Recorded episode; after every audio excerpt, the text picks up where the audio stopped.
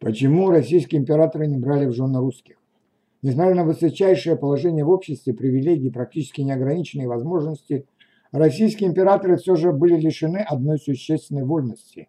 Они не имели права на неравный брак по любви. Акт о престолонаследии.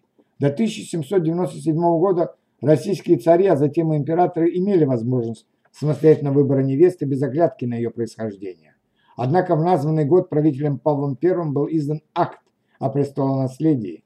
Несмотря на то, что основной целью этого юридического документа была фиксация правил передачи власти в избежание повторения эпохи дворцовых переворотов, в нем также содержался один любопытный пункт.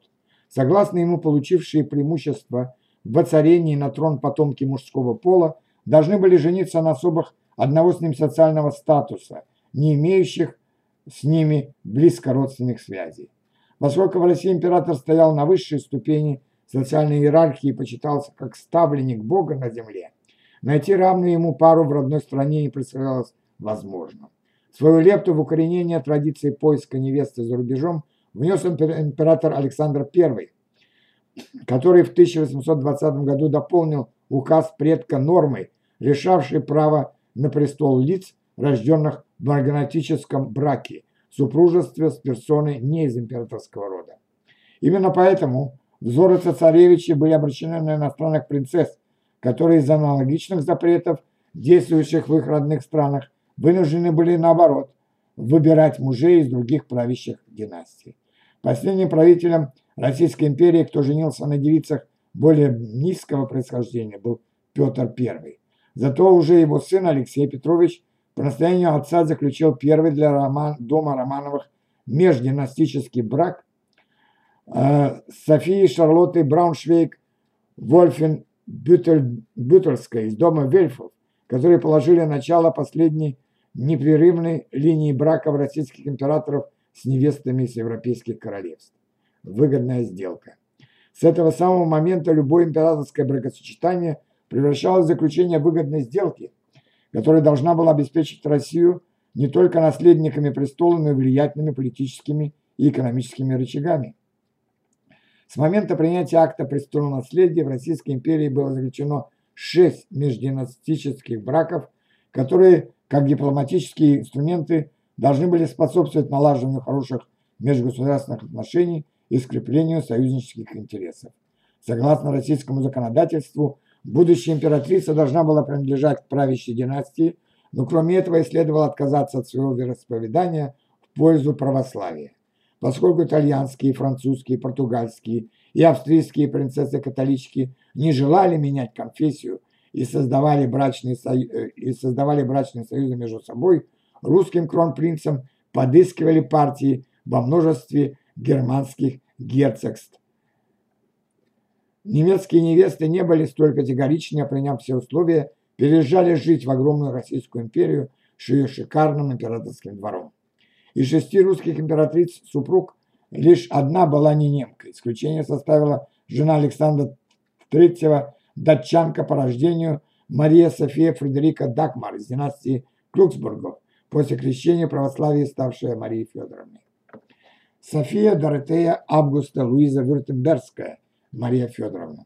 Вторая супруга императора Павла I, София Доротея Августа Луиза Вюртембергская, вошедшая в российскую историю как Мария Федоровна, получила предложение от русского наследника, вынуждена была расторгнуть обручение с принцем Людвигом Гессенским. По ее собственным словам, она влюбилась в нового жениха до безумия, а потому, став его женой, подарила ему 10 детей – двое из которых впоследствии заняли российский императорский трон. Павел I не питал к супруге особенных чувств и изменял ей с равными фаворитками, хотя она предпочитала думать, что его отношения на, на стороне носят платонический характер. С момента рождения последнего ребенка и до самой смерти Павла I императрица Мария Федоровна пребывала в почти опальном положении. Луиза Мария Августа Баденская, Елизавета Алексеевна. В поле зрения российского императора императорского дворца Луиза Мария Августа Баденская попала в возрасте 11 лет, когда она вместе со своей девятилетней сестрой приглянулась императрице Екатерине II, подыскивающей выгодную партию для собственного внука. Когда девочки возросли на два года, их пригласили в Петербург, где будущему императору Александру I предстояло сделать выбор между двумя красавицами, и 15-летний юноша отдал предпочтение старшей сестер. Перейдя в православие и получив имя Елизавета Алексеевна, она стала готовиться к свадьбе с суженым, в которого влюбилась с первого взгляда, впрочем, он тоже отвечал огромной симпатией.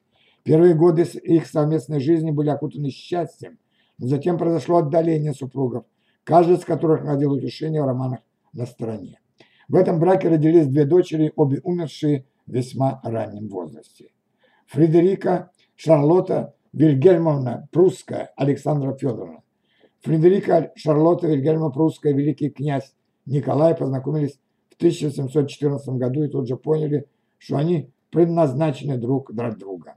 Выйдя замуж за представителя правящей русской династии, став Александры Федоровны, она и не предполагала, что из-за отречения императора Константина ей будет уготована роль супруги императрицы.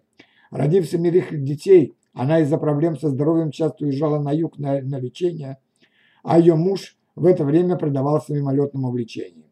Тем не менее, эта пара сохраняла теплые семейные отношения, а после смерти Николая I жена на протяжении пяти лет, то есть до самой кончины, носила черное траурное платье. Максимилина Вильгельмовна Мария Гессенская, Мария Александровна. Вряд ли можно назвать счастливым брак императора Александра II и Максимилианы Вильгельмовны Марии Гессенский, известной под именем Марии Александровны. Брак, продлившийся 39 лет, был омрачен гибелью двоих из восьми детей, плохим здоровьем супруги, постоянными изменами мужа, который еще при жизни жены поселил в Зимнем дворце свою любовницу, родившую ему четверых детей. Мария София Фредерика Дагмара Датская, Мария Федоровна, жизнелюбивая супруга императора Александра III, Мария София Фредерика Дагмара Датская, православие Мария Федоровна, изначально должна была стать женой его внезапно умершего старшего брата.